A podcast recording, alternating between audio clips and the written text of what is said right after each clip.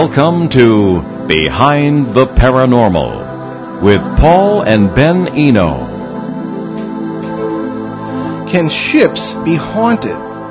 What happened aboard the American Navy cruiser USS Salem? And is it still going on? Welcome I- to the. I apologize. I'm I'm fiddling fiddle faddling with knobs over here. You're here. multitasking, yes. Yes, I am. Right. Um, welcome to the 835th edition of Behind the Paranormal with Paul and Ben Eno. I am Ben, and those haunting questions came from my co-host, partner in the paranormal, and dad, Paul. And today we bring you two of our favorite guests on an age-old question, and we welcome your calls today. The number is 401-766-1240. That's from anywhere. Or email Paul at behindtheparanormal.com. You can contact us by Facebook, Twitter, or Instagram. Before we introduce our guests, we note with sadness the translation on Tuesday, March 10th of Ted Phillips, a giant in the UFO world, an engineer and professional photographer who appeared on this show several times. Ted was founder of the Center for Physical Trace Research. He had probably the world's largest collection of physical evidence for UFO landings. Uh, the field will be that much the poorer without Ted. Uh, joining us in studio today, we're pampered. We have the in-studio guest three weeks in a row. I know. Yeah. Three- wow, yeah. I don't think Uh, that's ever happened. It hasn't. No. Uh, are two prominent New England paranormal researchers, one an author and the other a filmmaker, and both broadcasters. They have both appeared on the show a number of times with us, especially on live panels we've done from New Hampshire during the annual Exeter UFO Festival and the Saucer Symposium. And we'll let them introduce themselves. Willie Hassel. Okay, well, I'm Willie Hassel. I'm a paranormal investigator, as Paul said, uh, radio and TV talk show host, and documentary filmmaker. Lynn Nickerson. And I my would be- distant cousin. yes, hi, Cuz. Uh, uh, along with Willie, we had uh, Spirit Chasers, uh, I'm sorry, Spirit Radio, the Paranormal Experience, going for about six years, and we also had a little TV show called Beyond Reality TV. And um, as Willie mentioned, we both ghost hunt.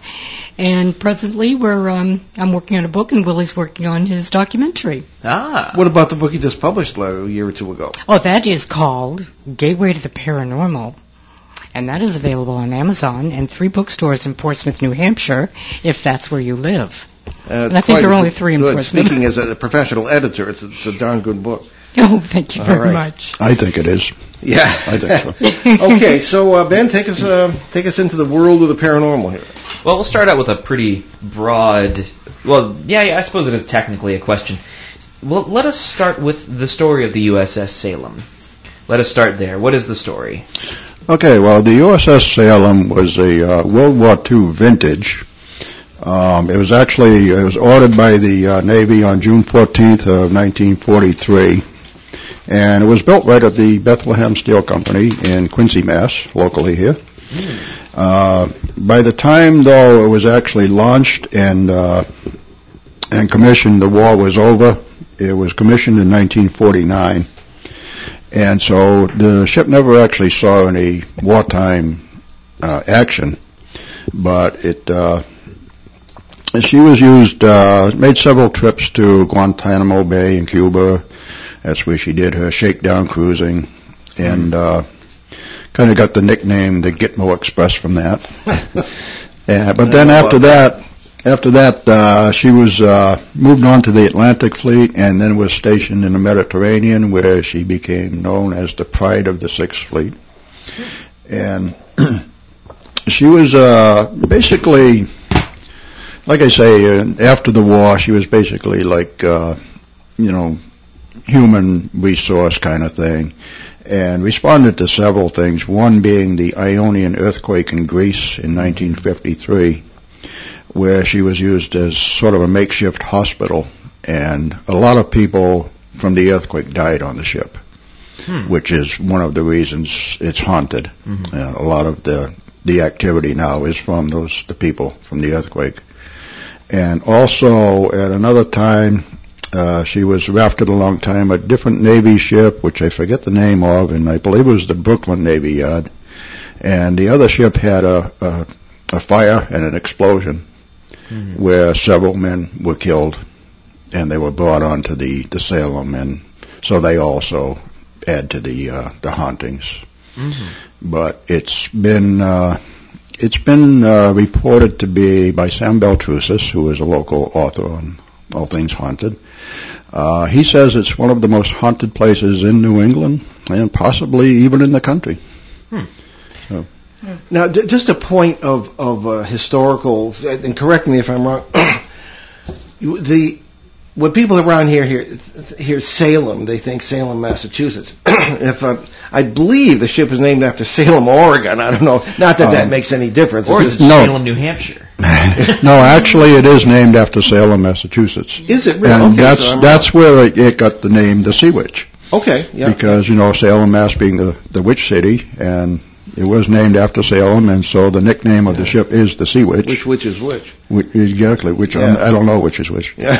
and and so from there uh, came up the question, like I believe you mentioned the opening, uh, can a, an inanimate object like a ship have a soul? Hmm. And so that's where the name of the uh, documentary, The Soul of the Sea Witch, came from. Okay. Well, before we get to that, uh, could you tell us how you came to make the documentary? And, and you also have uh, some things you want to uh, quote from it for us as well. I understand. Um, well, actually, I don't have the quotes anymore because I, I had the audio, but we can't play that. So Yeah, we have a But, uh, technical. yeah, but that's that's okay. Today. That's okay. All you have to do to hear that audio is just come to the premiere. Okay. Well, now funny you should ask that because we- have a question Yes. from someone we all know and love, uh, Michelle Mitchell. As, Oh, uh, Michelle. The, the, the, uh, we consider ourselves part of the the paranormal community in the Portsmouth, Kittery, uh, Seacoast area. You should. You're there enough. We exactly. Yeah, Yeah. 'cause we're always Yeah. there. Yeah, so we we're, They all out adore you. Yeah, we should. well, mom likes sports. Maybe we ought to move. Yeah. Anyway, uh, no offense to dear old Rhode Island, but this is from uh, Michelle Mitchell. Hi, Michelle. Hi, Michelle. And she says hi. Uh, I'm looking forward to today's show. Please say, say hi to Ben. Hello, Ben. Hello. Everybody, yeah. Uh, Willie and, and Lynn. Uh, wondering if their Soul of the Sea Witch event, which is the premiere, has been canceled for April 17th. Good question. I am keeping my fingers crossed. As as of yet, there has been no word of a cancellation. So at this point, the show goes on. Okay. Until further notice. Yeah. Well, last night we were all disappointed that we were all supposed to be at a, I know. at the Yeah. premiere for Lions of the East, uh, Alexander Petikoff's uh, new film, and Alexander being a, a, a, just a phenomenon uh, to us, a young filmmaker and a guest co-host of this show. Sometimes I'm not sure how he has the energy to do it, honestly. it's amazing. Oh, he's all over the world, globe trotting. He's everywhere. Uh, I know it. so anyway, uh, not a good time for filmmakers and their premieres right now. That, and I of guess course, not. But, but since you being brought up. Alexander, though, I, I want to mention that uh, Alexander did some uh, amazing drone footage for me for this uh, for the documentary. Oh, he and his He, drone. he are- did he did a great job. Yeah. And I, He, he you comes know, down to the Pennsylvania case with us and, you, and bring, brings the famous drone. Oh, yeah. Oh, it's amazing. Shane has a Shane Seaway has a drone. Shane, another co-host of the show. That's really all, all part of our, our gang up there the. Yeah. I, I have one now too, but I'm just learning to use it. Yeah, well, well, I, yeah, I'm, I haven't. I'm thinking of. I, anyway, I'm still getting into the trail camps. Right? So, but that's for another uh, another show. Um, okay, let, let's get into um, a few questions here. This is from a very faithful listener of ours in Bogota, Colombia, and almost every week writes in these great questions. So, Peter from Bogota, Ben, if you would. So Peter writes to us. Uh, can you please ask Willie and Lynn? Uh, well, well, we'll start with one of three questions. We'll go with the first one because the first place is a very good place to start. Uh, did you detect any communications during your investigation, EVPs or otherwise? If so, what were the results? Uh, on the ship, presumably. Yeah. Well, if I could answer that first before you dive into that, I haven't been on the ship. But I do have a tendency to pick up things from photographs. And I, if I see a picture of somebody from the past and then the present, I can detect a difference that they went through. If it was a drug problem that became alcoholic or they lost a loved one, I can often pick that stuff up. So I did see a photo of the um, the, surg- the surgery area on the ship and I got a very strong impression of pain from burning. And this is before I knew. I felt that there were severe burns on board. And then I thought, wow, there's a lot of burns on this ship too. And then Sam Baltrusis messaged, messaged me back and said, yeah, both were very accurate. And that was from, one was from the Ionian, where the births Yeah, had taken the, place. the burning probably would be from the, the other ship. Yeah, I that was getting to that, but the bursts were from the Oh, the Ionian bursts, Island. yes, Right, the yes. bursts. And then the burning when uh, there was the explosion in the harbor.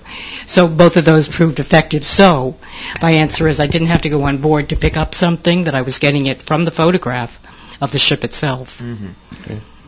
Well, during the uh, the filming, we all uh, heard phantom footsteps running around the ship when we know there was there was nobody there. Uh, one of the crew members saw a shadow figure walk across the corridor right in front of him. Um, personally, let's see, uh, one of the uh, camera operators was uh, filming some B-roll up in the uh, bridge, and he was surprised by a loud bang behind him, and there was absolutely nobody else in the area. So, you know, we don't know. Maybe that was the, the helmsman just going about his day's routine. But um, those are the only things really that I personally came across hmm during the time I was filming. It was, I, I gotta say, it was a really fun project to do. I uh, basically had uh, um, a 717 foot Navy ship with unrestricted access to play with. That is You know, actually Oh, really wow, cool. yeah, that it sounds like was- my childhood dream. it, it, yeah, it was fun. It was fun. Well, So- we we used to hang out on the USS Massachusetts, the battleship in Fall River, Mass. Mm. Uh, and a lot of people who are listening locally have been there, of course. Ah, yes, Battleship Cove. Yes. Uh, what? I'm sorry. No, go ahead, Ben. Oh, there's, of course, Peter is, is very thorough in Oh, yes. questioning. Yes. So that is one of t- one of three. Now we'll Mhm. move on to two of three. Uh, do you think the Eno parasite theory applies here? Why or why not? Hmm. Would you encounter anything negative? Well, No, Sam, I have seems, not, but- Sam yeah. seems to think so, but Yeah. I I don't feel that it's negative. He he calls something the Burning Man that is a result of of what happened in the harbor, the Hmm. explosion in the harbor. But it, it could be one of two things. It might be that that guy is still very angry and he hasn't gotten over the pain, or it could be that something negative has gravitated toward the ship because of all the pain and the suffering that was on board. Sometimes that happens. Yeah. So it's it's you know So parasites do. yeah. Interesting question. But but personally, I, I didn't detect anything negative myself. Hmm. I think it's just the well negative. I suppose. You mean evil, really? Don't Yeah, you? I mean Yeah. negative. You know, Nothing people who evil. were uh, hurt and injured. Obviously, that's negative. But Hmm. uh, Mm. but I didn't detect anything evil, anything like that. Hmm. And Willie, uh, Willie, Peter's final question is: I understand that the USS Salem did not uh, see combat, which we mentioned earlier. Um, if there is such a high level of activity on a non-combat ship, I would imagine surviving World War II combat vessels uh, could have seen more. Uh, is that true? I would certainly imagine so. I, I can't imagine uh, any ship that was in combat that wouldn't be haunted. You know, Mm. I can't either, Yeah. quite frankly. Yeah, and That, that reminds me of uh, Patriots Point in Charleston, South Carolina, where uh, my Southern Belle wife's uh, people are, some of them anyway. There is a, a museum, naval museum, with the USS Yorktown, uh, World War II Yorktown, and uh, a couple of other ships. And uh, the Yorktown uh, supposedly is very haunted. Hmm. Um, that, uh, we might want to look at the definition of what that is. But speaking of being old, uh, I happened to walk around uh, on one of the docks there, and there was a Coast Guard ship, I believe was the Unimak, which uh, I, I did not serve on her, but I would visit her in the line of duty when she was uh, stationed in uh, New Bedford, Mass. And talk about feeling old. And uh, there's there's a, a mannequin in a Coast Guard. Oh, that what you look like, Daddy? You asked that.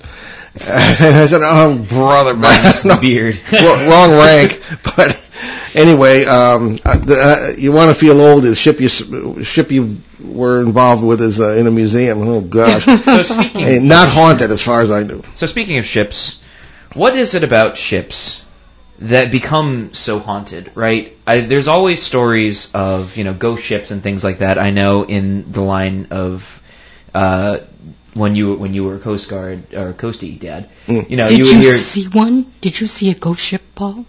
Oh, that's not where I was going. I was going to Oh, say. Oh, n- no, I had a lot of weird things happen. Yeah, so a lot, Yeah. a lot of weird things happen on the high seas. You know, Mhm. Yeah. some some strange things happen. You know, um, or you know, stories of ghost ships, or you know, signals from you know the the Queen Mary or something are pulled in. You know, radio transmissions. But that's a very easy explanation because you know with it, you know, there could be about signals bouncing around the ionosphere that just kind of appear and fall down because there's all sorts of stuff hanging around the atmosphere that can easily be picked up at any time. Anyway, essentially what I'm what I'm getting to is why is it ships? What about ships makes them so haunted?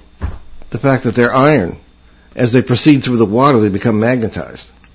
I think that has something to do with it. Go ahead, Okay. Billy. Yeah, that sounds good to me. I didn't have an answer. Uh, Well, I mean, that, that's that's just one one thing. But you know, in, in having a more or less nautical background and doing a lot, I would always double dip while I was in the service. I would uh, we'd get to a port and I'd, I'd hook up with a local voodoo priest or something you know, like that. I'm, I'm, uh, literally in Haiti, I did that, and not necessarily a pleasant experience.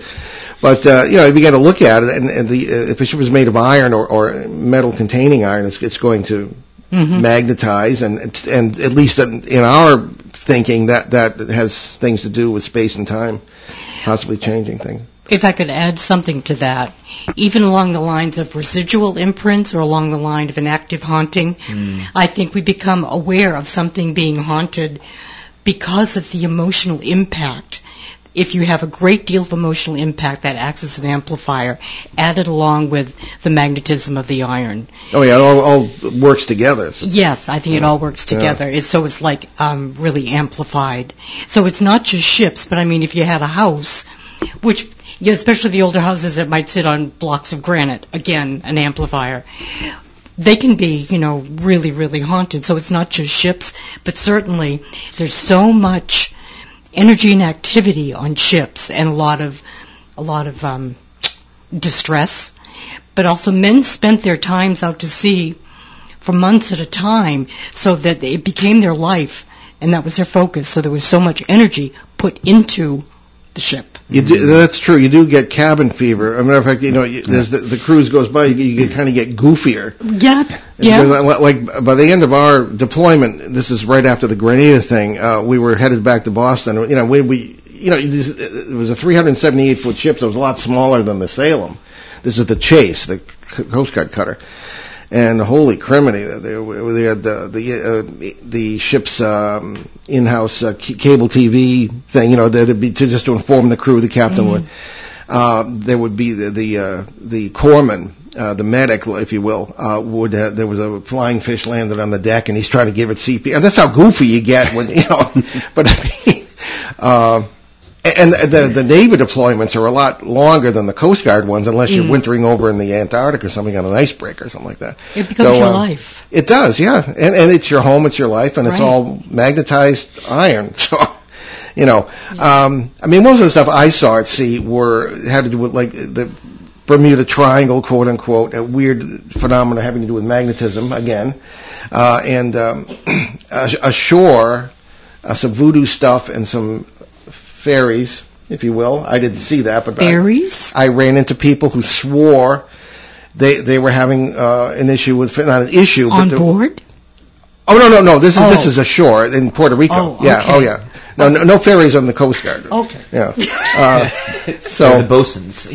uh, yeah. So uh, but uh, yeah. So there were, but I never saw any um, any uh, ghosts, if you will, on, on any of the ships uh, b- because you know, I was busy too.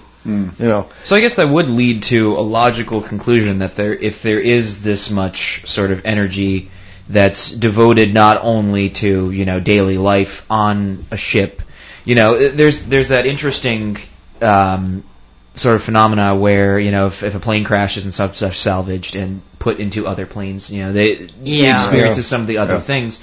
Now, with with that sort of idea of of emo- emotion or you know just a just a physical, uh, just an all around complete human experience inside of an object that you're in for long periods of time, I guess that would lead to the logical conclusion of the ship essentially becomes alive, right?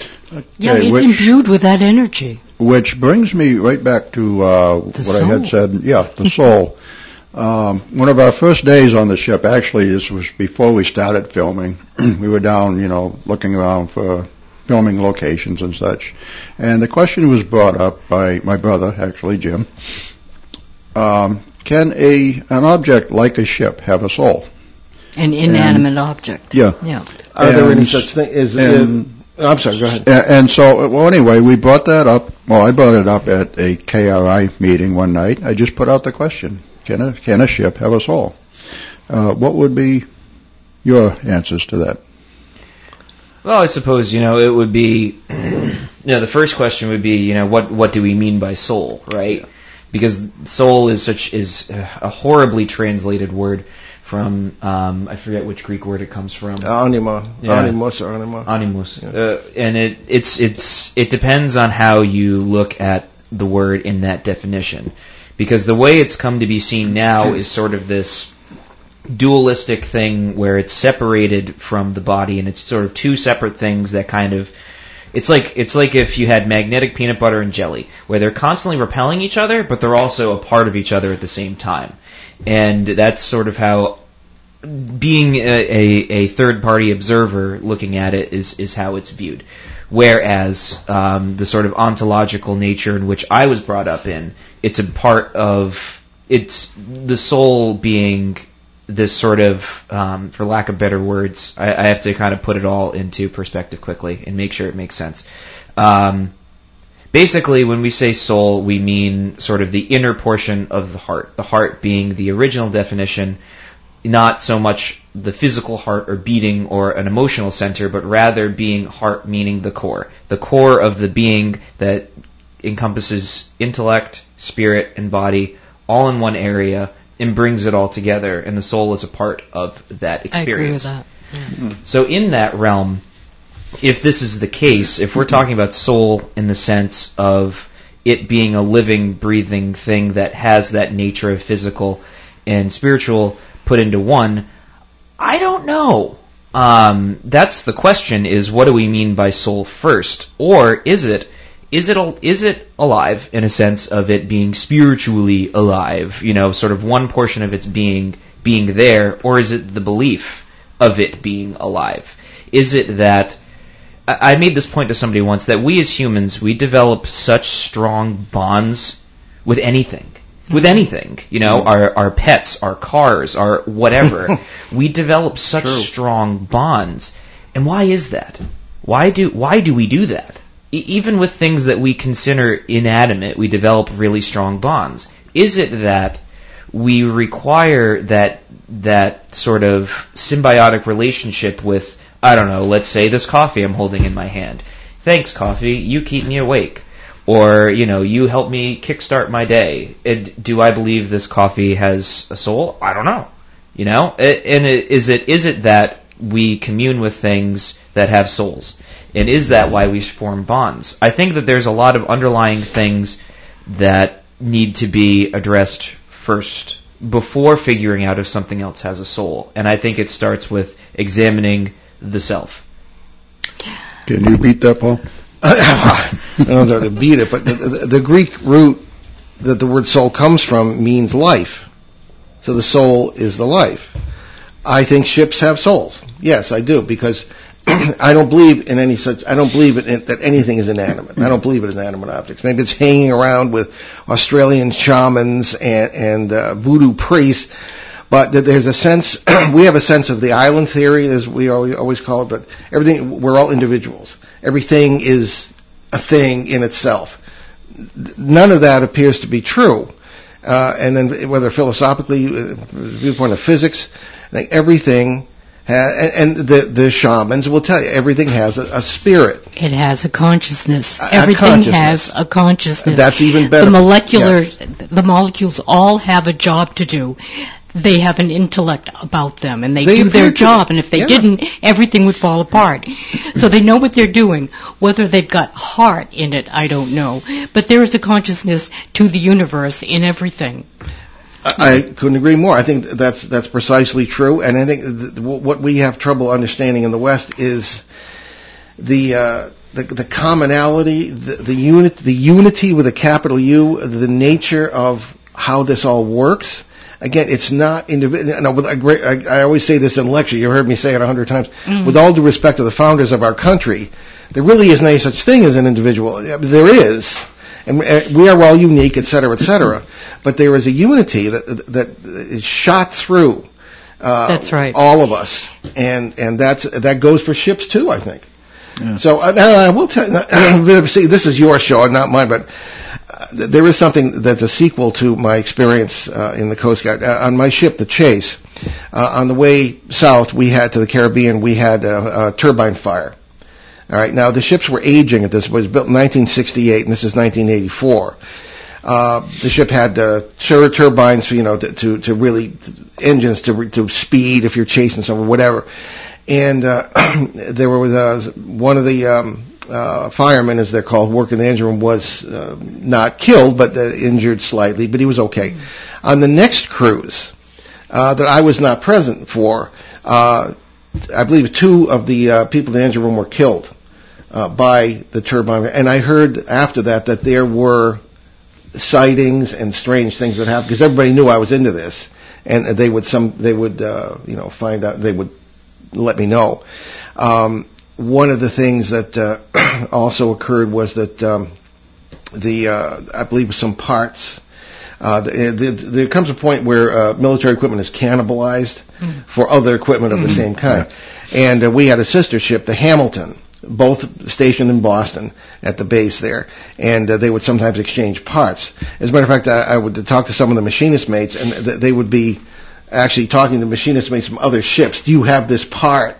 And, there's, and that's I mean today it's a lot better, but you know back in those days, uh, you know, the, especially the Coast Guard was the poor, the poor sister of the Navy. Only the you know. strongest survive. yeah, right. So um, I do understand that that was going on. Oh, we have to take our bottom of the hour break. Uh, you're listening to Behind the Paranormal with Paul and Ben Eno on WOON 1240 AM and 99.5 FM in New England's gorgeous Blackstone River Valley with our two wonderful guests who came all the way down from the frozen north, Willie Hassel and Lynn Nickerson, and we'll be right back.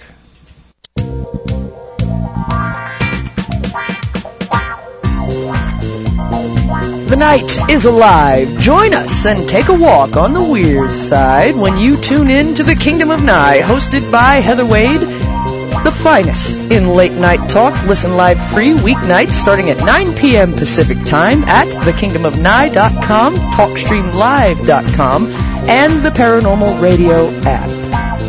Wanna take a ride? Local and live at 99.5 FM. Yeah, welcome back to Behind the Paranormal here on WOON AM and FM, and we'll continue our conversation on. Uh, we've gotten to the uh, the idea of whether ships have souls, and uh, Willie, Ni- Wi- Willie, yeah, right, Willie Nickerson, yeah, Willie Hassel, Lynn, Lynn Nickerson. Uh, I'm about as old as the ship was, and uh, Lynn uh, was going to um, lead us further into Oh, this. did you finish making your comment, Paul? Yeah, yes, about the ship. Yeah, that, that's Okay. uh, that. Those are all things I heard later on. So I think we have a tendency to try and humanize everything. So I don't believe that the ship would necessarily have a personality. It it lacks heart and it lacks emotion, but it is imbued with the energy, and that energy is its soul. I mean, you take any inanimate object. If you get a really good sensitive, they can hold an object and they can tell you things. So this object is imbued with energy. So that's the, the idea of psychometry. I think the same thing applies to even things on a grander scale, like a ship. It is imbued with this energy, and that energy signature becomes the soul of the ship. It's not that it's a person and a personality with a heart and feeling, but it has its own energy signature. I Yeah, feel. that's, that's basically the uh, the answer that we all came up with. It's it's kind of like Yeah. the collective. Going back to the word soul, if that's what you want to use, the collective soul of all the people that were were on the ship. Yeah, the and officers were and touched by the be the ship. mind of the Yep, and it's as, as. Ben as Ben brought up a little while ago, uh, the the uh, sailors and the you know officers on the ship they loved the ship, Mm. and so Yeah, we loved our ship. Yeah. yeah, yeah. So it becomes the ship kind of becomes part of them, or they become part of the ship. Yep. And. I can understand it. I, you know, just in the time that I was there filming, I I got to love the ship. I I love going down there. It's Mm. just a really cool place. And uh, There's, I don't know. There, there is something. Maybe maybe you and I are just uh, old sea dogs or something. You know. Just, well, uh, maybe. I don't know, but uh, I, I um, it was one of the greatest experiences that I ever had was serving aboard that ship. You know, but um, Now, now, tell us more about the documentary. Where did the the, the, the term Sea Witch did people in general use that uh, in regard to the USS Salem or or It, yeah, it, it it is the official nickname of the oh the of the ship. nickname? Okay. Like like I say, coming from the town of Salem, the the witch city. Mm-hmm. So the nickname of the ship is the the Sea Witch. Okay. Did you talk to any of the, any witnesses, uh, particularly members of the old crew who, who would still be around? Uh, some of them. I actually did. Uh, one of the uh, I talked to a couple of. We interviewed a couple of the uh, members of the Salem Association, the, the volunteers. Mm. Uh, one of which did serve, serve on the ship back in the uh, 1950s, and he he was really interesting. You know, had some uh, some great stories about his times on the ship. But he actually him, himself has had paranormal experiences on the ship. He's heard heard, heard his name called when there was there was nobody around, and uh, so I mean, as far as people that were on the ship, he was the only one I was able to get a hold of to interview. Uh, his name is John Connors, and also there was Leo Como, who was a volunteer. He didn't actually serve on the ship, but he worked at the uh, shipyard, and so they, you know, they both uh, they both loved the ship, and they, you know, they still volunteer all the time. I was actually just going to ask if there was if there was anybody um, who served on the ship that did experience anything, and more specifically, how they reacted to it. He was. He said he was not afraid of it at all. It was just like uh, Hmm. kind of a friendly, kind of a friendly hello. Uh, you know, he, well, he called him by name, whoever it was, and you know, he he wasn't he wasn't scared. He was more interested than anything. Well, I think it's the the uh, grandmother of all haunted ships supposed to be, is supposed to be the Queen Mary. Mm. In, That's uh, what they say. out in L.A. You know, now we've never we've never been there. We've been to near you know California. We've never been to uh, Been around it, but not in around it, but not in over under. I've been it. by it, but Yeah. that's all. Yeah. You've, you've been on it, right? I've been on it. You have. Well, tell us about it, Lynn. I didn't feel much of anything except down around the pool. That that area felt weird to me. I've heard about that. Yeah, Yeah. yeah, yeah. supposed to be uh, a child that, that's seen, and then they'll see wet footsteps hmm around the pool. But you didn't say that yourself. I did not Yeah. know. I just felt something. I felt that that area was occupied. Okay. There was energy there. Of course, Queen Mary being a famous uh, ocean liner, and, and Mhm. then uh, was retired and became a uh, is a hotel now. Well, Uh, eh, or a I museum, know. at Yeah, you can stay on board, and you can, you know, um, I think you can pretty much have your have full use of the ship, walking around and Mhm. inspecting it. And they do have um, ghost tours. They did at one point. Anyway. Yeah, Uh, that's it. But uh, as far as uh, the Salem is concerned, it is in a museum and can be Yeah. visited. yeah. Okay. Yes, is it it is. a paranormal It is. destination? Would you say? It is a paranormal destination Yeah. too. They uh, they do ghost tours. Well, they don't Uh, sleep on board, right? Nobody can. Mm, well, actually, they can't. They do have overnight, Oh, do they? Oh, but okay. not for the investigations.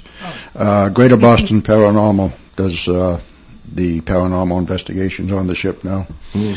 And while uh, mentioning them, I want to give a big thank you to Don DeCristofaro and the whole P- Greater Boston Paranormal Associates team. Without them, this never would have happened. Hmm. Well, bravo. so, uh, do you feel that and this goes not just for ships, but for any investigation uh, that you can bring something with you, in the sense that, uh, just as an example, there's a uh, an idea that uh, when they say, okay, well, if you really here raise the temperature, I mean, some of this point to, uh, to us seems a little bit silly, uh, and then the temperature goes up. I mean, th- there's some theory that the investigators themselves are, are intervening in, in a sort of a quantum way in causing some of this. And what do you, what do you think? You do a lot more of that than we do. You said bringing something with you first. Well, oh, in the well, that, that's perhaps not a good way. You're more concerned about bringing something away with, you know, away from I mean, the taking something following you No, in, no, no. in the- Well, yeah, that, and then in the sense that uh, if you, when you go into a thing, uh, to a venue like like the ship or like a house or whatever, that you are are bringing maybe whether it be preconceived notions or are causing inadvertently some of the by projection Oh, some of the phenomena. I- I- Perhaps, perhaps by bringing energy into the that the kind of thing. Yeah, changing the I chemical. I think mix. that's possible, Yeah. yes. I mean, you can't put your finger on it, but No, I think it's something that we've got powers that we're not entirely aware of, Yeah. and I think you can project and, Mhm. and make something manifest, like raising the temperature. Right, right. So, so uh, what's the next step with with the Salem? Uh, because the, the documentary is uh, is uh, ready to debut. Hopefully, will next week. Uh, Can- can you tell us, uh, um, yeah, the uh, the premiere of the documentary is scheduled, hopefully, for April 17th, and that is going to be at the uh, Studio 101 at Harbor Place in Haverhill, Mass. Mhm. Uh, 6:30 p.m. to 8:30. We're going to have a, a reception first with some some food and snacks, and then we show the film. And afterwards, we'll, there will be a uh, question and answer. Um, Lynn Nickerson, host of Spirit Radio, The Paranormal Experience, has agreed to be the uh, moderator. She's going to uh, ask questions and audience questions. Uh, myself, Don DeCristofaro, and Sam Baltrusis will be on the panel. Great. I've never met Sam. I'm looking Oh, forward to met? it. Oh, yeah. all right. How, how did that manage that? I mean, it's the same. He has a wonderful sense major of humor. theological figure in this field. so excellent. So well, we'll look forward and we'll hope for the best. Yeah, and anyway, that is is free of charge. There's no admission. So everybody, come on down. Bring your friends. Bring your neighbors. Yeah. There'll even be food. Yep, there'll, there'll even be food. Ah, there'll be well, drinks. Talk not, me into it. Not, Yeah. not alcoholic drinks, but there will be drinks. Okay. I mean, food is okay with me. I'm, I'm Cool. fine with that. Without giving too much away, can you talk about the, the format of the documentary uh, and how how it how long is it first of all? It's 34 minutes. Okay. It's, it's short. Yeah, I'm just I'm just, I can't. yeah, but it must have taken you forever to actually like do all the shooting and editing and stuff. Oh yeah. Oh yeah, I, I, I- feel like I, I was I was filming. Uh, what was it? August and through September. Uh, finished filming sometime in September, and I finally got it done editing about a month ago. Wow, that's actually that. I'm not. Congratulations, that's very impressive. I have worked on films that are five minutes long, and it has taken people year, like a year, Yeah. to to to edit them. So it's Yeah. so kudos to you. Oh well, Yeah. thank you. Well done. I, I, I hope when you see it, you you say the same thing. I'm of the personal opinion that he does an excellent job on the editing. He Oh, really does. The you. way he Mm. Oh, juxtaposes all the scenes, he, it's, it, it has a lot of flow to it. It's sequential, and I was really impressed with that, especially in, in reviewing the film. Can't wait to see it. Oh, thank really you. good job. Yeah. So basically, the format it starts out with uh, some some of the history of the ship, and then it, uh, there's a little section where I went up actually to Salem, Mass, and filmed on location up there with the background of you know how it's connected Mhm. with Salem, and then we go into uh, basically different people telling about their experiences on the ship, and some recreations. I got some some cool uh, shadow figures and stuff like that in Really? there, Wow. yeah. and some mist figures and And he's good at Some cool special effects, too. really, they came out very well. Good. I think I did pretty good at it. Yeah. Are you planning on doing any sort of uh, distribution for it, like DVDs, anything like that? Uh, I'm hoping to come up with DVDs for it. Um, I, I can't sell them because I did this through Haverhill Community TV, so I can't make any money off it. I mean, that's fair. But but I, I do want to make some DVDs to donate to the ship Mm. so that they can not sell them, but donations for them. yeah, keep know. up with keep up upkeep and whatnot. and uh, at at events, you know, showings and stuff, uh, you know, I can sell, donate, you know, Yeah. uh, DVDs and give the money to the ship. So I do hope to to do things like that. Okay. So what else are you both working on at this point? Well, Well, go go- ahead. no, I was, I was going to hand well, it I'm, off to you. I'm working on a second book, and then Mm-hmm. We're considering um, using the same sort of formatting as the radio show and taking the radio show on the road. We're thinking about that. Hmm. That'd be interesting. And you were on WSCA FM in uh, Portsmouth, New Hampshire for Not six anymore. years. right? Well, for No. six years yeah. we were, yeah. Yeah. Okay. So this Yeah. would not be an in-studio thing. It would be on location. Well, th- this would be a continuation of Edge of Reality TV, which Well, you same know, sort we, of we did in, in Haverhill. Yeah. And Except, same and, and of course, you were our very first guest on that. Oh, I forgot about that. That's right. I, rem- Ben- I remember Ben was that. I forgot that I was night. the first. Yes, I I've actually I remember that, and I I never get sick. So it's I get sick like Oh, once that's once or twice a year, Yeah. and like it just happened to be when I got sick. Yeah, we missed you. Uh, I was there in spirit. Well, there you go. Yes. Does Ben have a soul? Of course he does. I do not. so now, what about you, Lynn? What uh, are you working on some interesting cases right now, or, or both of you actually? Actually, we just did uh, an investigation at the public library in Dover, New Hampshire, and we're still going through the evidence. Um, not a lot of overt evidence, but I got some two really strange photos. Willie may have some light anomalies on his video, and there were a few EVPs we used to avoid a spirit box. So um, there were some responses on that. So I'm going through my EVPs, and I've done a lot of research on the history of the building and the general area and the people involved with the building.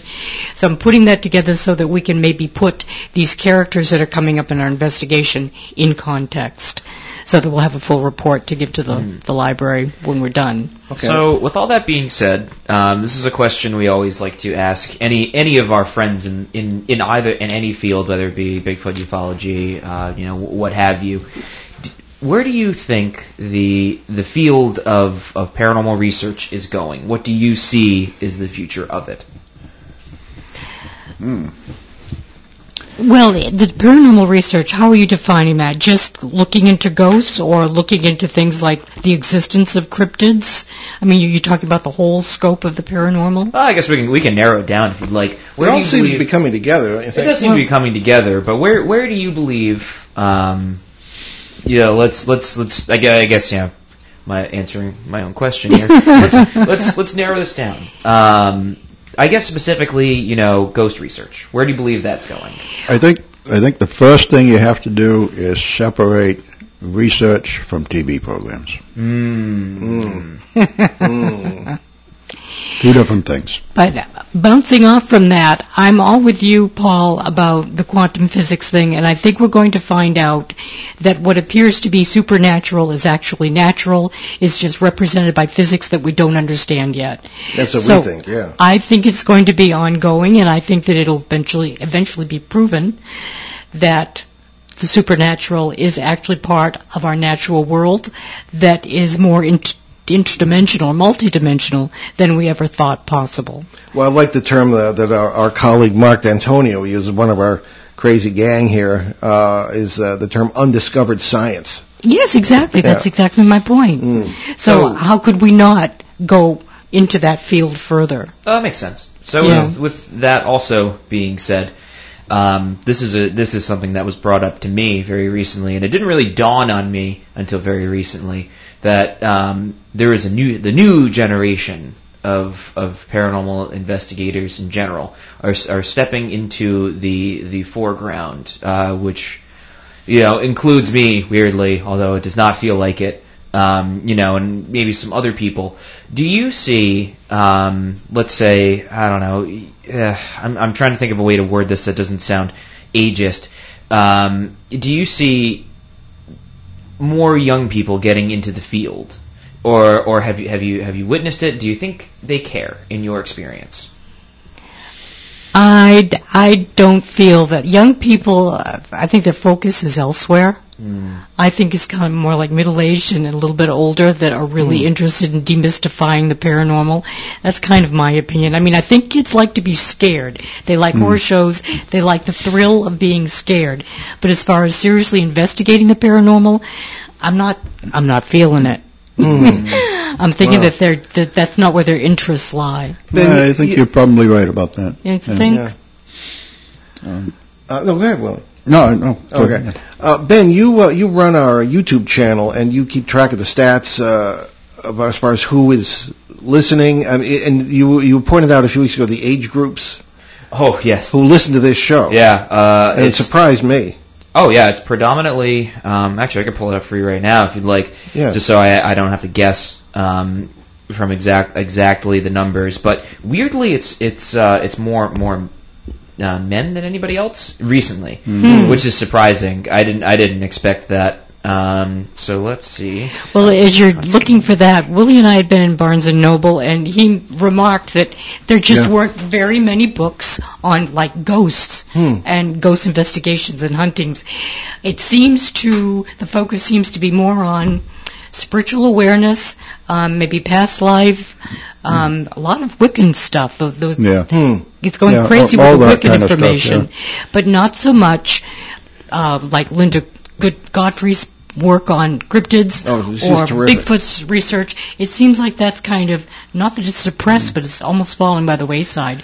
At least that's Barnes and Noble. I yeah, don't know. Yeah. A, a couple of years ago, we'd go in there. Was, there'd be like two or three shelves of paranormal. Hmm. I went in there last night. There was about maybe ten books. Hmm. That, Yeah, that was very it. few. I was Any very ours? surprised. Any of yours? Uh, I don't think, uh, there was actually. They, they, they used to be, there. but they, Yeah, yeah. they sold them all. Well, good. And that they're not sounds good. Thank replenishing you. the shelves, seemingly. Yeah. Because that paranormal section has really dwindled. Hmm. And, and uh, why? You know, makes well, you wonder why. It's funny. Uh, our publisher Schiffer uh, had a roundtable in which I participated to ask that very question. Uh, Hmm. traditional paranormal books, you know, the classic, whether it be ghost stories or whatever, or or psychic stuff, they they didn't know why it wasn't selling. And, but ours was selling. This is our 2016 book, the uh, the one that was sort of a history, you know, and, and different aspect, you know, the, our goofy approach that we take. That was selling, and I said, well, I- I mean, I can't tell you why, but I think that people want something a little deeper, maybe more authentic, different, uh, maybe a, a more thoughtful approach. I, I don't know, and, and this the one that came out last August is selling quite well. I'm, I'm given to understand.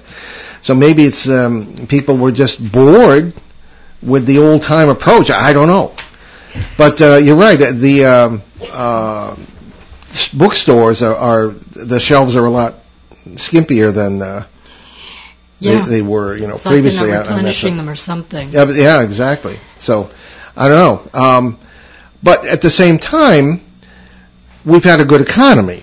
And when the economy is good, and when things are, you know, when it's peacetime, and you know things are generally Less coming along, time. yeah, people um, don't seem as, as interested in this because they're not frightened. Those Okay, are like uh, transpersonal psychology with Carl Maslow. So- Uh, yes. his, his hierarchy of of uh, needs, which is actually it, it makes a lot of sense. Is hierarchy of what? A hierarchy of needs. Oh, needs. Okay. Yeah. So Yeah. essentially, it's like it's like a pyramid basically, and it's like you know you need food, water, shelter, and then when you have all of those, um, then you can like contemplate the higher mysteries of life. And it's it, it, it's it's kind of straightforward stuff, just putting you know fancy schmancy psychological terms. Also, I did pull up the analytics, um, and this is since 2016. Uh, 35 per, or 37 percent of our audience. This is just YouTube um, are between the ages of 35 to 44, and 34% was 65 and above. wow. Um, Uh, So men or women company. or just an age group? 57% was uh, men, and then the rest was women. Interesting. Oh. Yeah, but it- but th- th- This is your your uh, bailiwick here. Do you have any theories about why that is? You Not know- that there's anything wrong with it. Um, I'm not sure. I I could I could venture a guess, but the the problem with analytics and marketing is you have to use a lot of soci- sociological stuff, which is mostly conjecture. I, mm. I could make theories that seem plausible. My guess would be, you know, the the older you get, you know, you'd probably want to know what happens when you die. Okay. Yeah. Um, you know, yeah, but you- what about men versus women? Because usually Hmm. it's, it, there's usually a heavier concentration of women that are mediumistic or psychic rather than men. I yeah, think but we don't they- tend to cater to those people. In our in our approach, really, you're you're Yeah. special, Lynn. You are a lovely human Oh. being who is very very very open. Um, we've Yeah, had- special. We've we've had uh, we don't do a lot of shows with mediums. Us- usually, we no, don't. no. I, granted, I'm saying that though those people that would be interested in this show, often it would, I would think there would be a higher concentration of women, only because it seems that they are more psychically inclined in general. Anyways, that used to be the trend. Hmm. Well, we But tend to be men are coming into their own, like uh, Sam Baltrusis, for instance. Yeah, and, yeah, and yeah. all of the, all of the people that are investigating, particularly the cryptid Yeah. area field of. I'm going to stop everybody here just because I want to let you get some plugs in here. Oh. Now, now, please tell us about books, websites, shows, anything at all that where people can find out more about you. Um, let's see, books. Well, books, of course, is, is your department. Uh, well, I thought you were going to talk about you first. I mean, I can talk about me. yeah. Um, I guess the only thing I have to plug right now is the documentary, which once again is April 17th, uh, Friday night at Studio 101, um, Harbor Place in Haverhill, Massachusetts, 6:30 to 8:30. Come on down. We're going to have food. We're going to have uh, question and answer. We're going to have book signings. Uh, you can buy one of Lynn's books that night. And And be there or be square. That's Yeah, what that's I right. say. That's right. and um, uh, my first book, Gateway to the Paranormal, is available on Amazon. Um, and then in Portsmouth at uh, Deadwick's, River Run, and Tugboat Alley, if somebody local in Portsmouth wants to buy them. And um, my other project right now is working on a book that's going to involve some past investigations and some recent ones, and a lot on dreams. I've been having a lot of dreams, Paul, that I was hoping to talk to you at some yeah, well, point. we, well, well, But well we're going to have lunch, uh, so we'll talk about it. Yeah. So there'll be a segment on dreams in that too. Very good. And my website is my name, Lynn, with an E, M. Nickerson, uh, dot com. Yeah, Dot com. Right. Yeah, you're a dot good. com. I'm a dot com. Excellent. Okay. Okay, well, why don't we um, Hop into our hop into our announcement period here and Yes. uh, see where we go. Now, as the uh, coronavirus makes its grim trek across America, we received word on Friday that our second event of the 2020 season, at least our, ours, uh, the New England Parafest in Kittery, Maine, where all of us were supposed to appear here, uh, has been uh, canceled. Uh, hopefully, only will be rescheduled later in the year, but that was supposed to be April 3rd and 5th in Kittery, Maine. Uh, organizers hope to reschedule once all this blows over. Uh, so instead of our on-location panel show from the event on April 5th, in which uh, you both were going to participate, Lynn, Lynn and, and uh, oh, I'm looking at this here, Lynn and Willie, of course, but yeah, yeah, oh, no, I I remember who you are. It's just Who are you and why are you here? I don't know. What was your name again? anyway, no, I'm looking at this. This is something that's scrawled out. Anyway, uh, well, we will bring you an open line show from right here in our cozy uh, WON studio. And special guest co-host Shane Searway will join us as he usually does for open line shows. We'll do our own panel. Um, Yeah. So You won't have to come down. We'll do the panel here. We could. Yeah. It's. I mean, we could try and fit everybody in here, but it's it's kind of a tight studio. Well, it's only it would just be Shane, and there's there's one extra seat. that is a good point. So So naturally, we'll be back at the Exeter UFO Festival on Labor Day weekend, September 5th and 6th, hopefully, uh, Yeah. as speaker as speakers, and we will do our fifth annual live broadcast from the historic Exeter Town Hall on Sunday the 6th at noon. Um, the event is sponsored by the Exeter Area Kiwanis Club to raise funds for local children's charities. Uh, there will be other events throughout the year. We hope, including the Greater New England UFO Conference in Massachusetts on Columbus Day weekend. And um, this is all happening because this is my 50th anniversary in the paranormal. I'm sure everything's being Happy- canceled. Happy Bravo! birthday. Yeah, right. Congratulations. Uh, I'm supposed to be the keynote speaker this year on that because of this work anniversary, as they call it on social media. Also in October, look for us on the Travel Channel. Uh, we can't say any more about that right now. So you can check out our books, including Behind the Paranormal, Everything You Know Is Wrong, and Behind the Paranormal 2, Bigfoot, Mothman, and Monsters You've Never Heard of. Um, and you, and also you can check out Dancing Past the Graveyard, Poltergeists, Parallel World, Poltergeists, Parasites, Parallel Worlds, and God. Uh, they're available from online retailers and in some stores, but for autographed copies, uh, you can visit our online bookstore at BehindTheParanormal.com uh, once the site is back online. Well, it is back online, but it's it keeps getting attacked. So they're if you want to, to get the recorded show, it's bizarre. If you want to get the recorded shows, uh, it's got the last few months on the site. But you want to go to any of the major podcast platforms like uh, YouTube or Spotify or uh, iTunes. uh, It's they're all there. Uh, we've got them back to the almost 2009 now, and so um, we're gonna keep getting them all up. Uh, there's another year to go. Well, anyway. next Sunday, Yep. uh, March 22nd, we will have a live in studio once again. Uh, Jim Weiner and Charlie Foltz, two eyewitnesses to the Oh. Allagash UFO incident in Maine in 1976. That's excellent. Where are they living now? In New York? no Or- idea. They're in Boston. No idea. Up around Boston. Yeah. Oh, okay. They're in Boston. Yep. And So, we are um, just about out of time. Well, I'm Paul Eno. And I'm Ben Eno. And thanks for joining us on our great cosmic journey. And we shall see you next time on Behind the Paranormal.